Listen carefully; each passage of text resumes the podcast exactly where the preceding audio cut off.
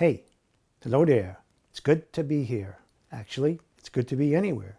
This is H. Lee, aka Harris Ensler, and you're listening to TGMBH. These Ghosts Must Be Heard, a podcast that shares stories and interviews with people who have suffered a loss due to OUD and to others who might be impacted by OUD, opioid use disease.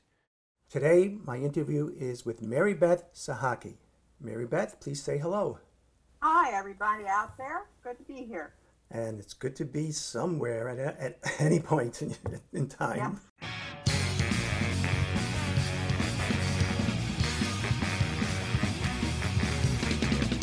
So, could you just give the listeners your demographics, like where you live, what kind of area? Sure. I live in um, Bear, Delaware, and it's suburban, quiet little neighborhood. A lot of, lot of different races in here, which I absolutely love. We're all great neighbors. A little bit about yourself. Well, I uh, was a registered nurse for 36 years at Christiana Hospital. Uh, my last 16 years, I worked as a NICU nurse, taking care of those tiny Oh, little babies oh. that come into the world way too soon Yeah. I need a lot of help. Well, God bless you I for really- that. Yeah, I really, really loved my work. And um, I was also trying to help my son, Matt, at that point in time with his addiction to opioids. So I was pretty busy. Could you describe Matt in one sentence? Beautiful. And maybe we'll expand upon that. Perhaps you can tell us specific traits. Matt was a very compassionate man, even as a little boy. He would bring home stray dogs, stray cats, hmm. no matter I don't know where he found them. I don't know if he went out like the Pied Piper, but we always had animals in our home. A matter of fact, there was this cat one day, and the kids in the neighborhood were shooting a BB gun at it. Well, Matt was probably about seven or eight, and he came home with tears in his eyes. And I said, Honey, what's the matter? And he said, Mommy, there's a little kitty, and these boys are shooting it with a BB gun. And I, you know, I'm an animal advocate, so that really made me as angry as Matt was sad. Yeah. So we get in the car and we go find the cat. So we bring it home, and oh, God bless the little thing. Matt nursed that back to health and took care of it. I didn't even have to tell him to do anything. He was that kind of a person. And as he grew, his compassion extended to people. He taught me how to give, how to look past the person and see the soul of that person Wow. he he was just an, an incredible man. I just loving and compassionate and giving, and I wish he loved himself as much as everybody else loved him.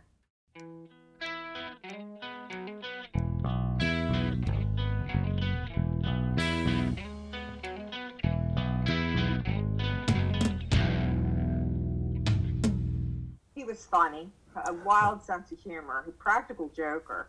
For Halloween, I still have his masks downstairs. He would buy these crazy rubber masks, and he would hide in the bushes out in front of the house. And when the poor little kids would come up to the door for candy, he would jump out and scare the bejesus out of them. That's Halloween. yeah, and he would just laugh and laugh and laugh. And I am terrified of roller coasters. Well, I took him and his older brother, Mike, to Hershey Park. And I didn't know what was going on, but the two of them were kind of like, you know, hunky together and talking. And I'm like, what, what, do you, what, what's going on? What's going on? Well, next thing I know, Matt's got me in the air, put me in the roller coaster seat, put the thing down, and just started howling. Well, you know, the thing takes off, and I'm in it, and, Oh. and you know, I am screaming bloody murder because I am terrified. I'm terrified of heights. I'm terrified of speed. I see those two down there bent over, laughing so bad that when I finally the ride ended, Matt was so hysterical. He goes, "Mom," he goes, "all we heard was you scream." My son was, he did it not with action, but with words. Oh. He would, I, I don't even remember all the stories, but I, I have him on video. So, what were his specific skills or strengths, his talents? He was great with his hands. I used to call him MacGyver, and that was his favorite show. And I would come home, and he would have the toaster taken apart or the blender, and he would be able to put it back together. Wow. And if, if I had a problem, you know, mechanical, I would say, "Hey, Matt, you know, what do you, what do you think?" And I don't know how he taught himself or what he did, but he knew how to fix things, even as a young, you know, grade school, high school. Wow. It's like, where where do you learn this? You know, it's funny because his career, he became a car mechanic and he owned his own business. Wow. So, you know, he was very talented, hands-on kind of guy, and and just knew how to make things work. It's terrific. I'm total opposite. Me too. I'm not good with many things. I'm learning about the computer stuff, but just on an above beginner level. Exactly. That makes Um, two of us. I just can't stand it when all these kids oh, they do something fast. I say, wait, I, I didn't see that. You want to tell me again? And forget it. I said, I'll, I'll figure it out. What would make him laugh? Oh gosh, my reaction to his practical jokes. He owned a house at the beach, and he had a really close girlfriend. So he led me to believe that he bought a diamond for her.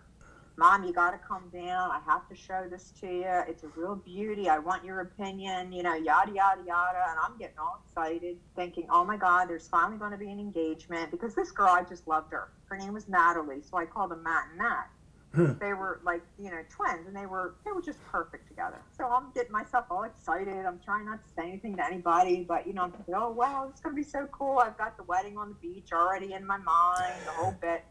So i get down to his place and we get in his jeep and we're driving to the marina and i'm going well maybe he's going to propose to her here. I, I you know who knows? I don't know where she is. I she was nowhere to be found.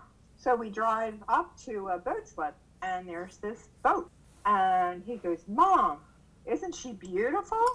this is what, you know, this is the gem that I was talking to you about. Oh, wow. I bought my boat. And I was like, Are you kidding me? And he goes, Aren't you happy for me? And I'm like, Matt, I was expecting a diamond. I was expecting a wedding. And he's like, Oh, uh uh, no, no way, Mom. We'd go out on the boat. And you go, Here, Mom, just sit here. You know, you'll be fine. I won't do anything funny. And next thing I know, Of he course. goes from zero to 50, and, you know, mom's hanging on for her dear life. Hat gone, you know, sunglasses gone, and he'd be just like laughing. Mom, you should have known he was going to do something.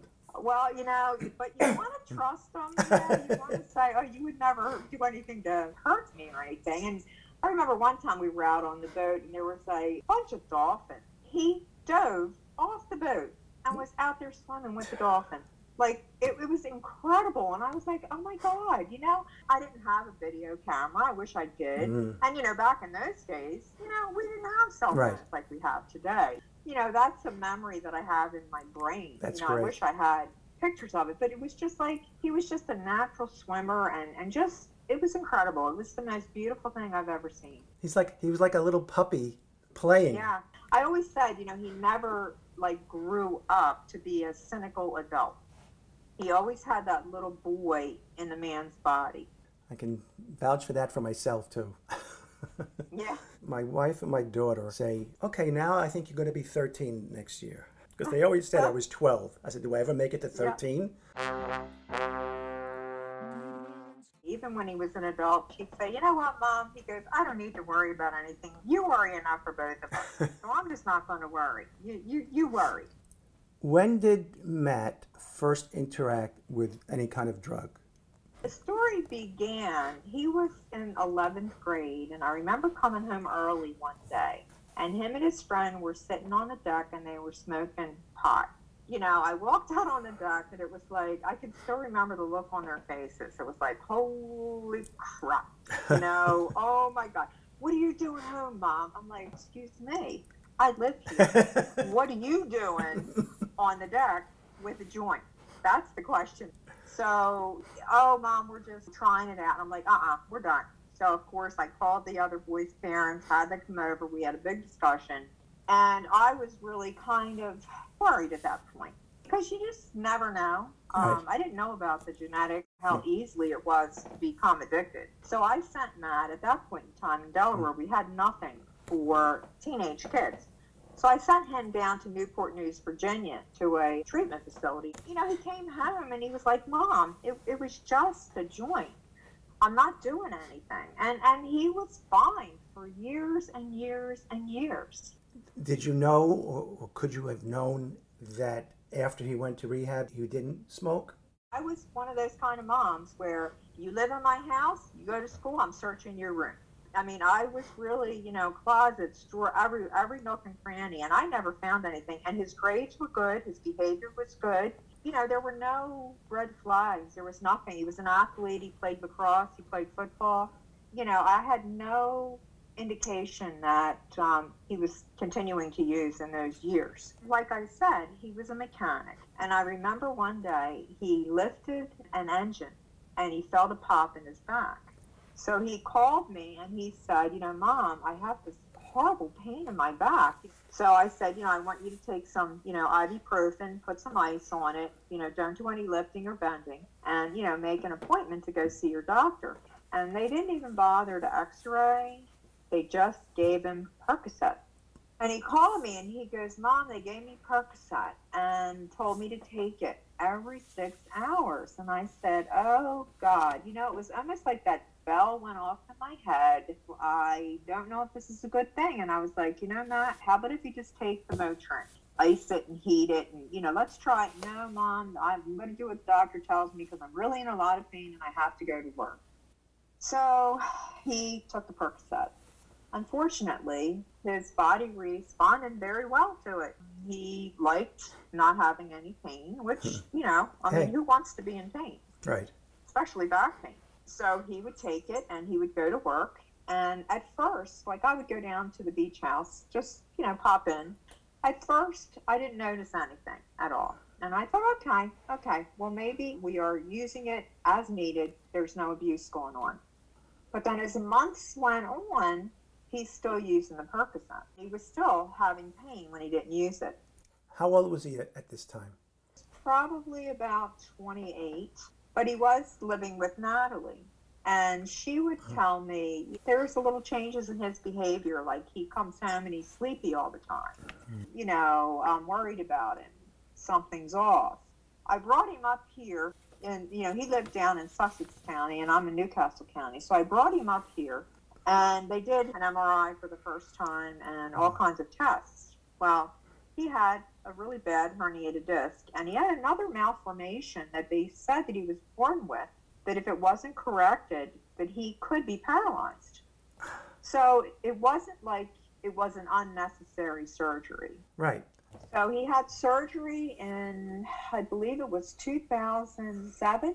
It was really kind of odd because when the surgeon saw the amount of Percocet Matt was getting, he was stunned. Wow. And he was like, you know, who is giving you this much Percocet? And Matt's like, well, I have a pain management doctor. And, and, you know, the doctor looked at me and said, you know, this is no good. So they did the surgery and they were giving Matt five milligrams of Percocet. Well, Matt was used to taking 30 milligrams wow. of Percocet. Yeah. So he was not a happy camper in the hospital. Unbeknownst to me, the social worker at the hospital hooked him up with a so-called pain management oh, doctor. Geez. Now, the problem that I ran into, and I don't know if you did, but because Matt was an adult, yep. HIPAA. Yep. I hate HIPAA. You're not allowed to be told anything. I looked at his scripts. I finally got his scripts, and I looked. They were giving him 30 milligram tablets oh. of Percocet. Yep. Along with 98 10 milligrams of methadone. Mm. You know me, I confronted him and I said, you know, Matt, this is crazy. You you don't need this. Well, once they're hooked, you know, right. they're hooked and right. they do need it. And you know, unfortunately, even though I was a nurse, I didn't have the education as far as how the brain responds to opioids that I do now. I thought, well, why can't you just stop taking them, Matt? Mm. I didn't know, you know, that he would go through a horrible withdrawal. I mean, I feel really stupid now looking back. No, but you know what? You can't do that because I felt the same way. This was 2006. I was lost. I had no clue. I didn't think this could be happening. Late 2004, we found out and he only made it to 2006. We were lost. We would just go by what they would tell us.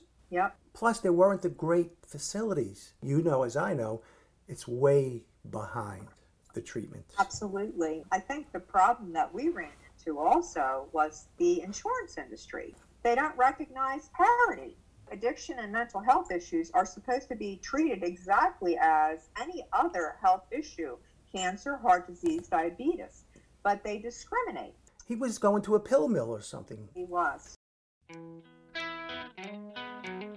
So you know me, I'm finally seeing this. So what I did was I made copies of the prescriptions and I sent them to the Delaware Board of Medicine. Wow. And I thought, you know, this is baloney. I wrote a letter. You're they're going to kill my son. This is what they're distributing. It's cash or credit card only. They didn't even take insurance. I thought, you know, I wonder how much cash walks out of that place. it's not even reported to the IRS. You know, really, these guys were making bucks hand over fist. So I thought, okay, I did the right thing. I'm trying to go through the right channels. Well, I waited and waited, and uh, they did send an investigator over to the pill mill dock. Well, unfortunately, that pissed him off. So rather than talking to me, having a meeting with Matt, trying to wean Matt off, what he did was he just kicked him out of the program. Hmm. And the problem that I really had with the Delaware Board of Medicine is I got a letter from them, and I could not believe it they told me that they found that no problem with the prescribing methods of this physician. And I was like, Are you crazy? Are you getting kickbacks? What is wrong with you people? This is crazy. He's going to kill himself. But you can't, you know, they, they just did not want to listen. So little by little, Matt started, you know, that slippery slope down deeper and deeper into the addiction. He ended up losing his business because you know you can't operate on somebody's brakes if you don't right. know what you're doing. People were seeing that you know he wasn't himself. Then he couldn't keep up the payments on the house, and I did try to help him because I really loved that house, and we both were beach people, and and we just found such peace at the beach. We had such great times down there, and I really didn't want to let it go, but I had my own mortgage. So I, I tried to carry the house probably for about eight months. And then I just couldn't do it anymore. So we packed him up and Matt moved back home with me. And I can tell you, it was such an eye opener to see the broken system. Oh. It's not even treatment, it was a joke. I called it the revolving door of treatment. It's like you have to fail first before anybody would even help you. I can't tell you how many facilities I would get him in. And he'd call me in seven days and go, Mom, they said I'm fine. And I'd be like, Are you kidding me? Well, no, well, the insurance is not going to pay for it anymore because he's detoxed and, you know, he's acting like a normal human being. Well, guess what? He might have been, but his brain wasn't. Right, right. And as soon as he got out, I think we might have had a week, maybe two weeks, where he was good. And then next thing I know, you know, he's right back taking the Percocet. And now, like you say, with hindsight, you know, I mean, that is such a gift if we only had it when we needed it. Yes.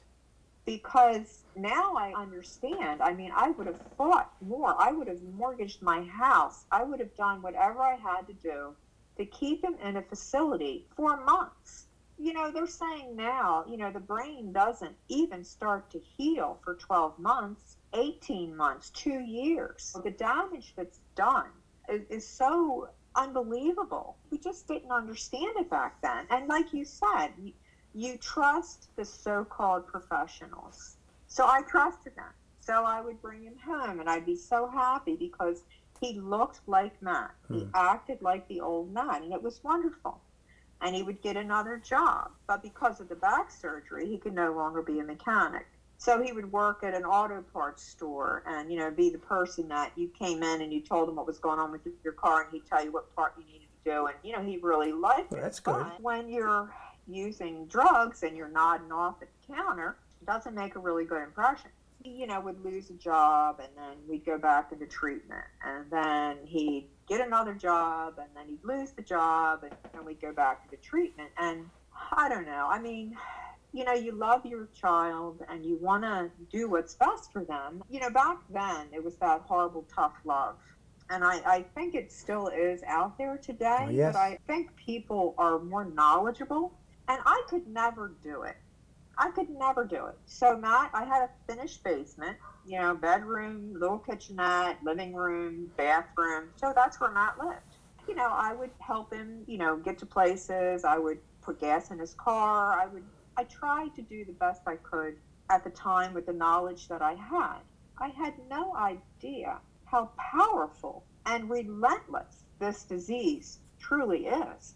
I had one woman in an interview. She said something everyone should wrap their heads around.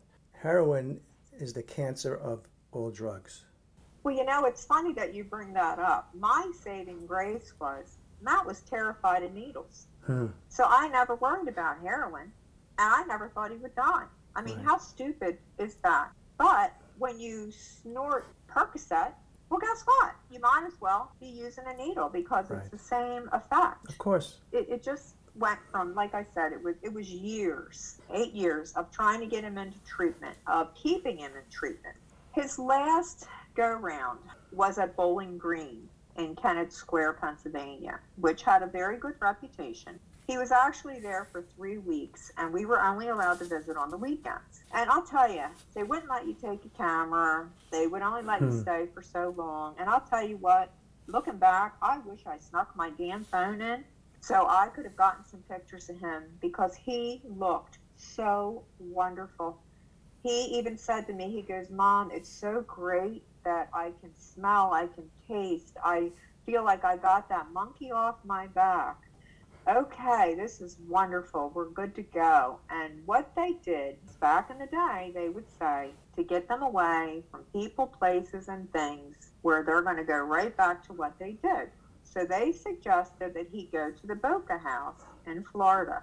So once again, I'm thinking, okay, you people are the experts. Well, looking back, that was the biggest mistake I could have ever made it was the first time Matt was really on board to go anywhere because it was in Florida. He was going to be back at the beach. The Boca House had a really great reputation.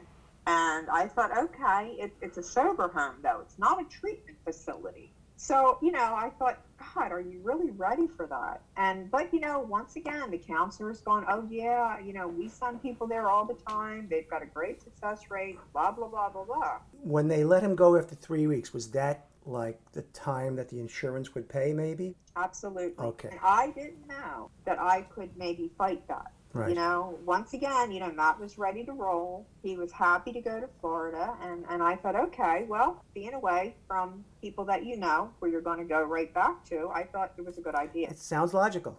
Yeah, well, it did at the time. Right. But, you know, at that point in time, Southern Florida was the mecca hub of opioids. They didn't bother to mention that when they were telling me to send to Florida. That was one little dirty little secret that nobody told the parents. Maybe there was some uh, quid pro quo going on there.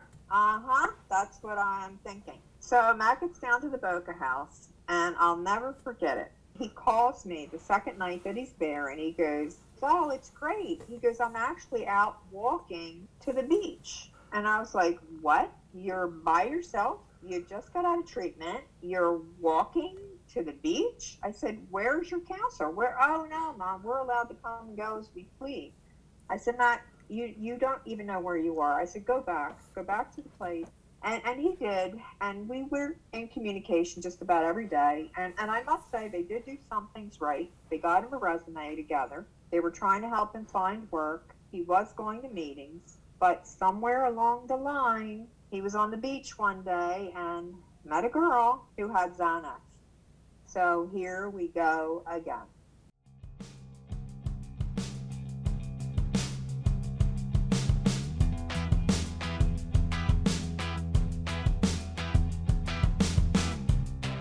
Course, you get a call from the Boca House counselor and say, well, you know, he's using so instead of putting him back into the treatment plan, they were going to kick him out on the street unless we came up with $3,500. Yeah. So here I am on the phone, hysterical with my husband, and I'm like, Are you kidding me? How can you just kick people out? He has no family there, he has nowhere to go, and this is okay with you? Well, he can't stay here because he's using again. Well, it's your fault because you let him go. you know, you did not supervise him. What do you want me to do? I'm a thousand miles away. So what do I do? I give them my credit card number and say, you know, do whatever you need to do. So they put him in an IOP program, which to me wasn't enough. He needed to go into treatment. Excuse me, what's IOP? It's uh, like where they go during the day. Oh, okay. He needed inpatient. Right. He didn't need to be, you know, able to go out on the streets at night. He, he needed more help. And, you know, like you say, he, he wanted to stay there. He didn't want to come home. And I thought, if I bring you home, where are you going to go? There's no treatment here in Delaware. It really was horrible. So he wanted to stay in Florida and he promised me, you know, he would be on the straight and narrow. And you want to believe them. You, you really, with your whole heart and soul. Of course. Well, he ended up in another sober home, which this guy, I spoke to him several times, and he sounded like he was the Elvis Presley Ugh. of the recovery world. He built himself up like he knew what he was doing, and he's been in this business for years and years, and he knows how to help people, and blah, blah, blah, blah, blah. Well, I'm desperate. You know, I'm going to take help from anybody that's offering it because, you know, I can't get down to that. I had a job. I just couldn't call the hospital and go, I've got to fly down to Florida. I don't know how long I'm going to be. And Matt was over 30 then. Right. What am I going to do? Say, Matt, you, you got to come home? He was loving it down there. You know, he was doing his thing. He finally found a job as a welder. To me, he was doing well. Every time I talked to him, there were no red flags. When Matt would use, his verbiage would change. Like instead of calling me mom, he'd call me mama. Aye. So that was a red flag. Yeah. Uh, and you know, he, I could just tell the speech, the everything. He was probably, well, he was using, but he was doing a great job of covering it up. Still never using heroin, still afraid of needles, but now he was combining Percocet and Xanax. Oh. I got to the point where I would never send him money because I figured, you know, you have a job. Yeah. You need to pay your own bills, but I would send him care packages. You know, his beefaroni, t-shirts, stuff that he couldn't get down in Florida to his so-called sober home, which I found out later was nothing but an apartment building where this guy had rented all these apartments out and had three or four people in an apartment and he was calling it a sober home. So what happened? You know, Matt had used. He was in bed. His roommate, who was a young kid, went out drinking and he came back after curfew. So he woke everybody up. Well, the owner comes into the room and wakes Matt up. Well, it was obvious from what I was told that Matt was using again. He was, you know, really disoriented. Everybody that I talked to said that Matt was really in distress and it was very, very visible. Well, nobody called me. The man who ran the facility never called me to let me know. And of course, Matt was unable to call me. What this man did was rather than calling 911, he took him to the Boca Inn at 2.30 in the morning and told this young 18-year-old to keep an eye on him. Oh my goodness. Unfortunately, I guess Matt must have had pills on him and he was never checked. So he was just dropped off. And uh, that was 2.30 in the morning. Uh, Matt passed away at 10.05 that morning in a hotel room in a bed with this kid finally realizing that Matt wasn't snoring, that this was respiratory distress. He finally called 911 and they did work on him, but it was too late.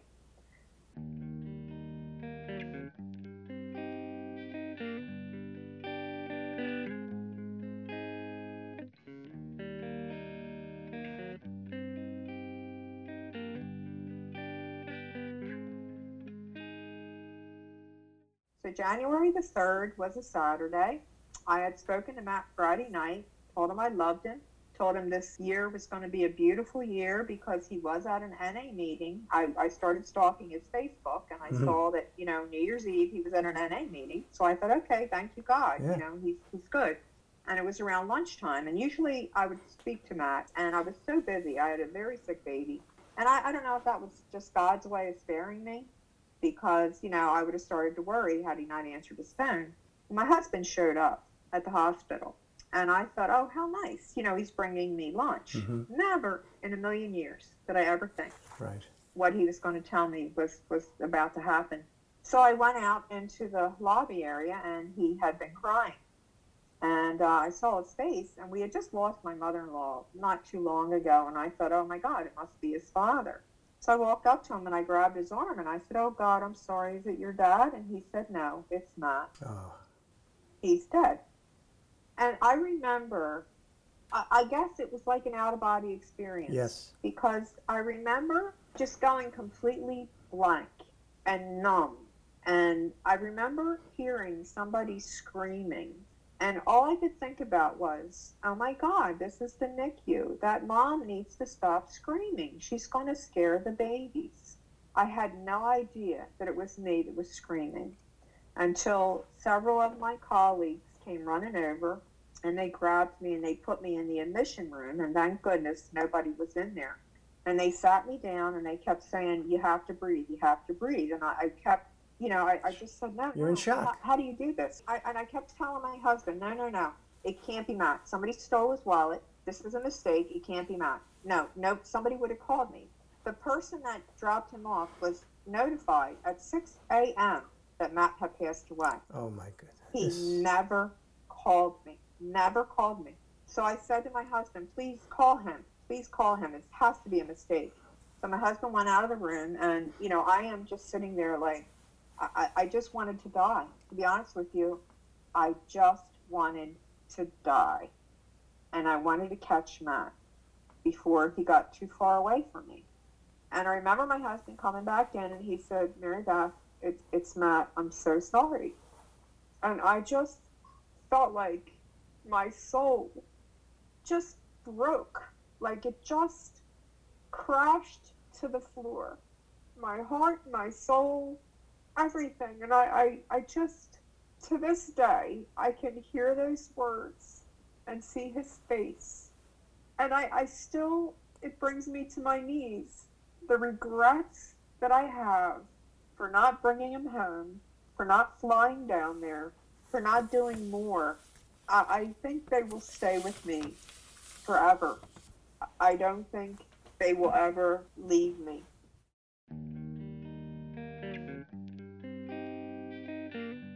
My husband drove me home, and I remember calling this man and leaving him messages. He wouldn't answer his phone. He knew. Oh, absolutely, he knew. And I remember my last message was hysterical, ugly. And he finally called me back. And I said to him, You know, why did you do what you did? I trusted you with my son.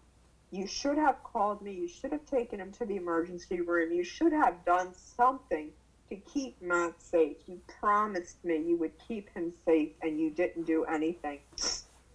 He never said he was sorry.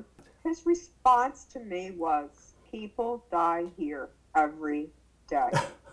That's a good advertisement. yeah, that's what he said to me. People die here every day. I will never forget it. When I first started this podcast, I only had expectations of possibly helping others who have lost a loved one to OUD. After listening to Mary Beth's story, I think I might have changed my mind. I looked at both of our stories. Mary Beth started in 2005 when he hurt his back and was prescribed opioids. My story started when Zach hurt himself in 2004. We both listened to professionals, starting with the rehabs to residentials and sober living homes. Mary Beth's son Matt died 10 years after this whole thing started. Our story, unfortunately, only lasted two years when Zach died.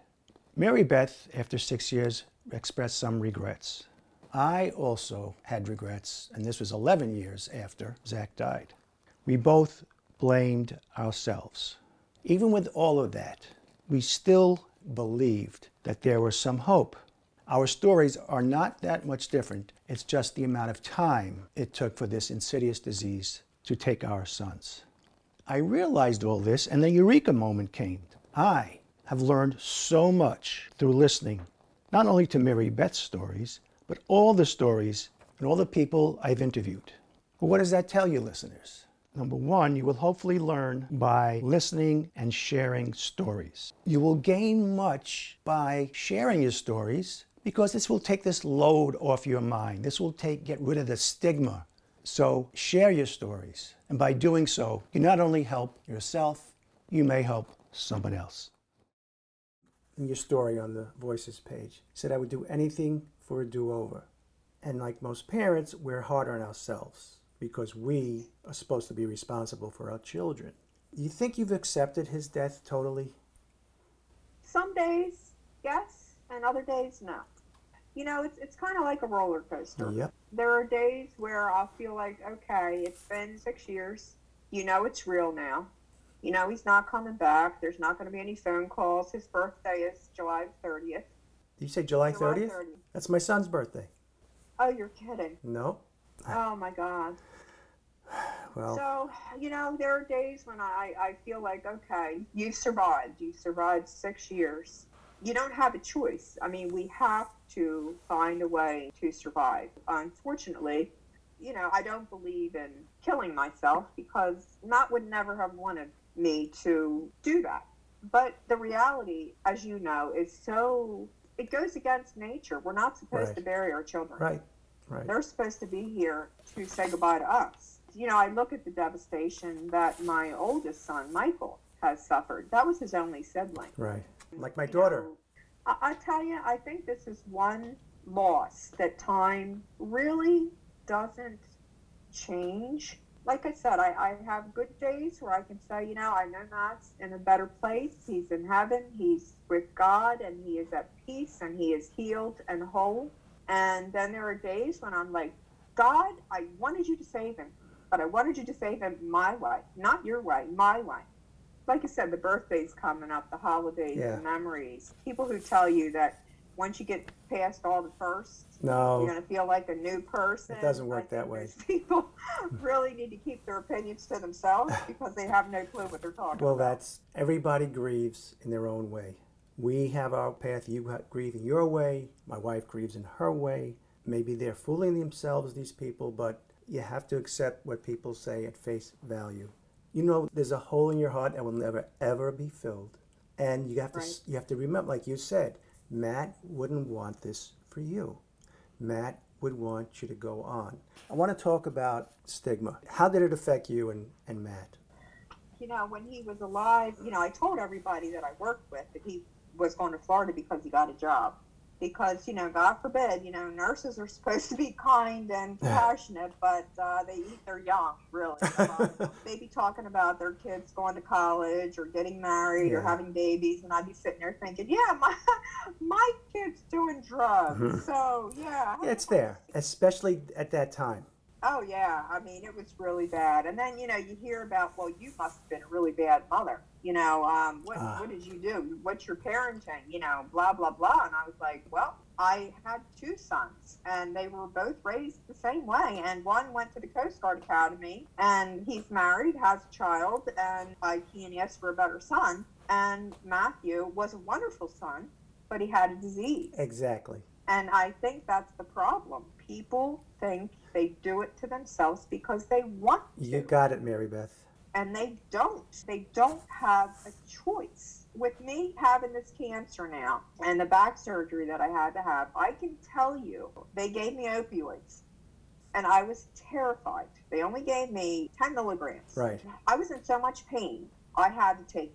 Okay, I really did, and I fought and I fought and I thought, you know what? If, if there is a genetic predisposition, Matt got from somewhere. So what if it was from me? And you know, I didn't want to go down that path that he went down.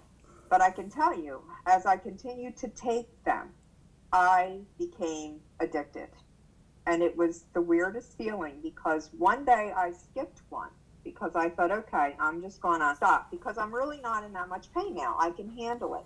I can tell you within probably about two hours, I started getting sweaty. Yeah. I started getting nauseous. I felt like crap. I, I started to have to run to the bathroom, and I was like, what in God's name is happening to me? And then it was like, Uh. oh my God, you're addicted. You are addicted, just like Matt was. And how easy was that? I had legitimate surgery, just like he did. Right. They gave me Percocet, just like they gave to him. I, for some reason, was able to stop cold turkey. And I can tell you, for three days, I thought, oh my God, just take the damn pill. Just take Mhm. the damn pill because you don't want to feel like this. And I thought, no, no, no. You can't do it. You can't do it. It got to the point where I told my husband, get these pills out of here because I can't trust myself. Now, here I am, an educated, registered nurse, and I am battling my brain Right. to not take these poison pills, which just took over my brain. And Mm. I was like, now I understand. Now you get it. And there's no stigma. I'm not a bad person. of course I, I'm not. not homeless. I'm not dirty. Right. I'm an educated person. It can happen To to anybody. anybody. And that's the fallacy that society thinks it's only the low lowlifes. It's only people that are homeless. It's only people that don't work. Oh, I got news for you.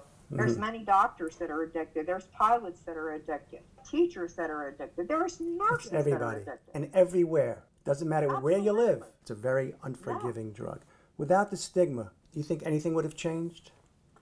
I do. I, I think the insurance industry would have been more on board to help keep them in treatment longer.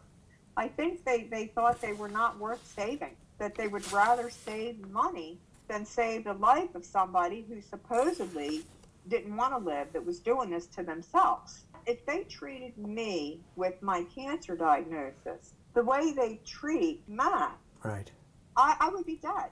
But thank you, God. Um, you know, the insurance industry doesn't look down on me, but they certainly did look down on Matt. That hopefully there will be pressure now where they have to change those laws. They have to fight these insurance companies. And it has to be done Yep. by society. It can't be done, you know, by you complaining or 10 people complaining. It's got to be, like you said, you have to talk to your Congress people, your senators, Yep. your local legislators, your state government. That's the way we're going to fix this. Even though you say back then the treatments and everything were horrible, if you had better resources for Matt, the ones that we're getting today, I would think he might have made it. I agree. I think he would have made it. First of all, I would have the knowledge. I would have pushed harder. I would have understood more as to what he was going through. And I would have fought for him to stay in. Call the senators, which I have done. I mean, I've been involved in legislation here in my state of Delaware for six bills That's to good. get passed on how people with substance abuse disorder are treated. They're not criminals. You know, they deserve the same exact treatment as anybody else. They're sick people. Absolutely. Why do you think people still believe and uphold this stigma? Where does it come from? I think it comes from old school thinking. I, I, I hear moms on Facebook, and it really blows my mind. Well, you know, they, they use, they, they, why, why did they even stick that needle in their arm the first time? Because they did. They had no idea that it was going to change their life. They had no idea they were going to become addicted. Nobody wants to become addicted. They were probably just looking for a thrill, just like a kid at, at a party when you pop a pill. Right, you're you're taking risk when you're that age. You're feeling out, you're making decisions, and you don't understand the ramifications at that age. Hell, we Not all did it. I did it. I remember doing stupid things. Sure. I mean, I remembered like drinking at football games, hmm. you know, and I was a cheerleader, and it's just like, how stupid is that, you know? But you know, it was you wanted to be cool. You wanted Exactly. To, you know, you wanted to fit in, and I think there's a lot of peer pressure Definitely. nowadays, which is bad peer pressure. And I know a lot of people who's lost children, and they were never addicted, but the pill that they took was fentanyl. Exactly. You know, it was one pill, Not knowing. and that was it. Tiny little flakes of this fentanyl k- kills people. It's Yep. it's this is the next confrontation we have to have too. Were you aware of, or do you have any tools? We call it a toolkit to help you after an OUD passing.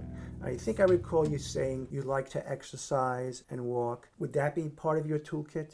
It would, and I used to ride my bike, like on bad days, and I would just get on my road bike and I'd go on a trail where I was by myself, and I would scream, and I would cry, and I would talk to myself, get it all out, and then I'd be like, okay, you can be sane again, you know, because you're this insane woman on this bike, but you need to get this out. But yes, I used to do yoga four days a week just to get out of your mind. exactly. Unfortunately, now because of the back surgery, I'm not able to do either. Uh-huh. But what I do now is I walk.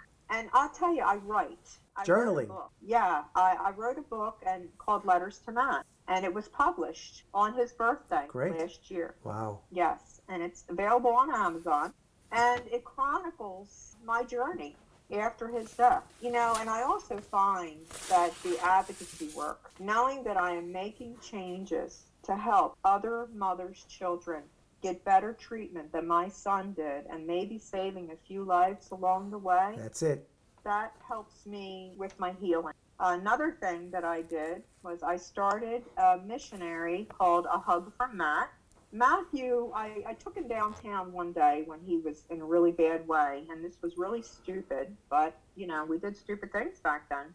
To get some drugs because I knew if he didn't get some drugs, it was going to be really bad for him.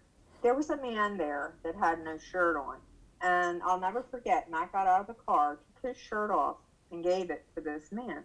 And I said, you know, Matt, what are you doing? And he said, Mom, I have a lot of shirts at home. He doesn't have any. You know, and I look back on that and I thought, wow, you taught me, and I didn't even know I was being taught. Hmm. So I started a hug from Matt, which is, you know, I was standing in the shower one day and I just thought, what do I miss the most? And he gave Yep. the most incredible hug. Just like my son. like- yeah, he was like six foot two, and I'm like five two. He'd wrap me up in this big bear hug, and I thought, you know what? I'm going to do what he did. So I make backpacks, and they say a hug from Matt on them, and I put non-perishable food and all kinds of hygiene items. And during the winter, I'll put hand warmers and you know things like that. During the summer, I change it all up, and we distribute them to the homeless throughout the state of Delaware. That is awesome. Matt is like his mother. He is. Wow. He was a good. You He- said he- he had this great soul and caring. It's just what a what an amazing person. And I'll tell you, if I didn't have my faith, I, I don't know what I would have done. I was pretty mad at God when Matt first died. I, I really was. Didn't want to talk to him anymore. Didn't even know what to pray for anymore because all I ever did was pray that he took care of Matt. And, you know, he didn't do that in my book. And we used to have some pretty heated conversations that I, I laughed and I said, oh my God, if my Catholic nuns, they would wash their mouth out with soap if they heard how I was talking to God right now. But you know, we we've got an understanding now. We've agreed to disagree. I like You that. know, I, he saw the bigger picture, if that makes sense to you. Well, yes. That I was unable to see, and there could have been far worse things coming for Matt that would have been horrible. The other thing is, it's not the amount of years that you live, it's what you do in those years. That didn't change. Matt was still Matt. Yeah, And he, he was sick. That's it. Case closed. And you can, absolutely. hopefully, you'll find some solace in that knowledge. I And do, believe me. I, I know. And, and, you know, I wish I had recognized the mm. disease earlier. You know, you recognize it after you educate yourself after they're gone because you're too crazy busy wrapped up in trying to get them into treatment or, you know, trying to save them however you can. You don't have time to do all the research and, and to go to different conferences and educate yourself. But even doing that at the time Matt was sick, all the experts guided you, right? Right? Yeah. So it's just bad timing. You don't know until after. I just want to thank you for sharing some things that you said, "I- I'm going to share this with you, that you probably haven't shared before. I appreciated your honesty. I just hope you can find some kind of peace. Thank you, Harris. I really And- appreciate that. And I am working on it. It's a daily thing. I know, Baby steps, I say. that's good. Baby steps.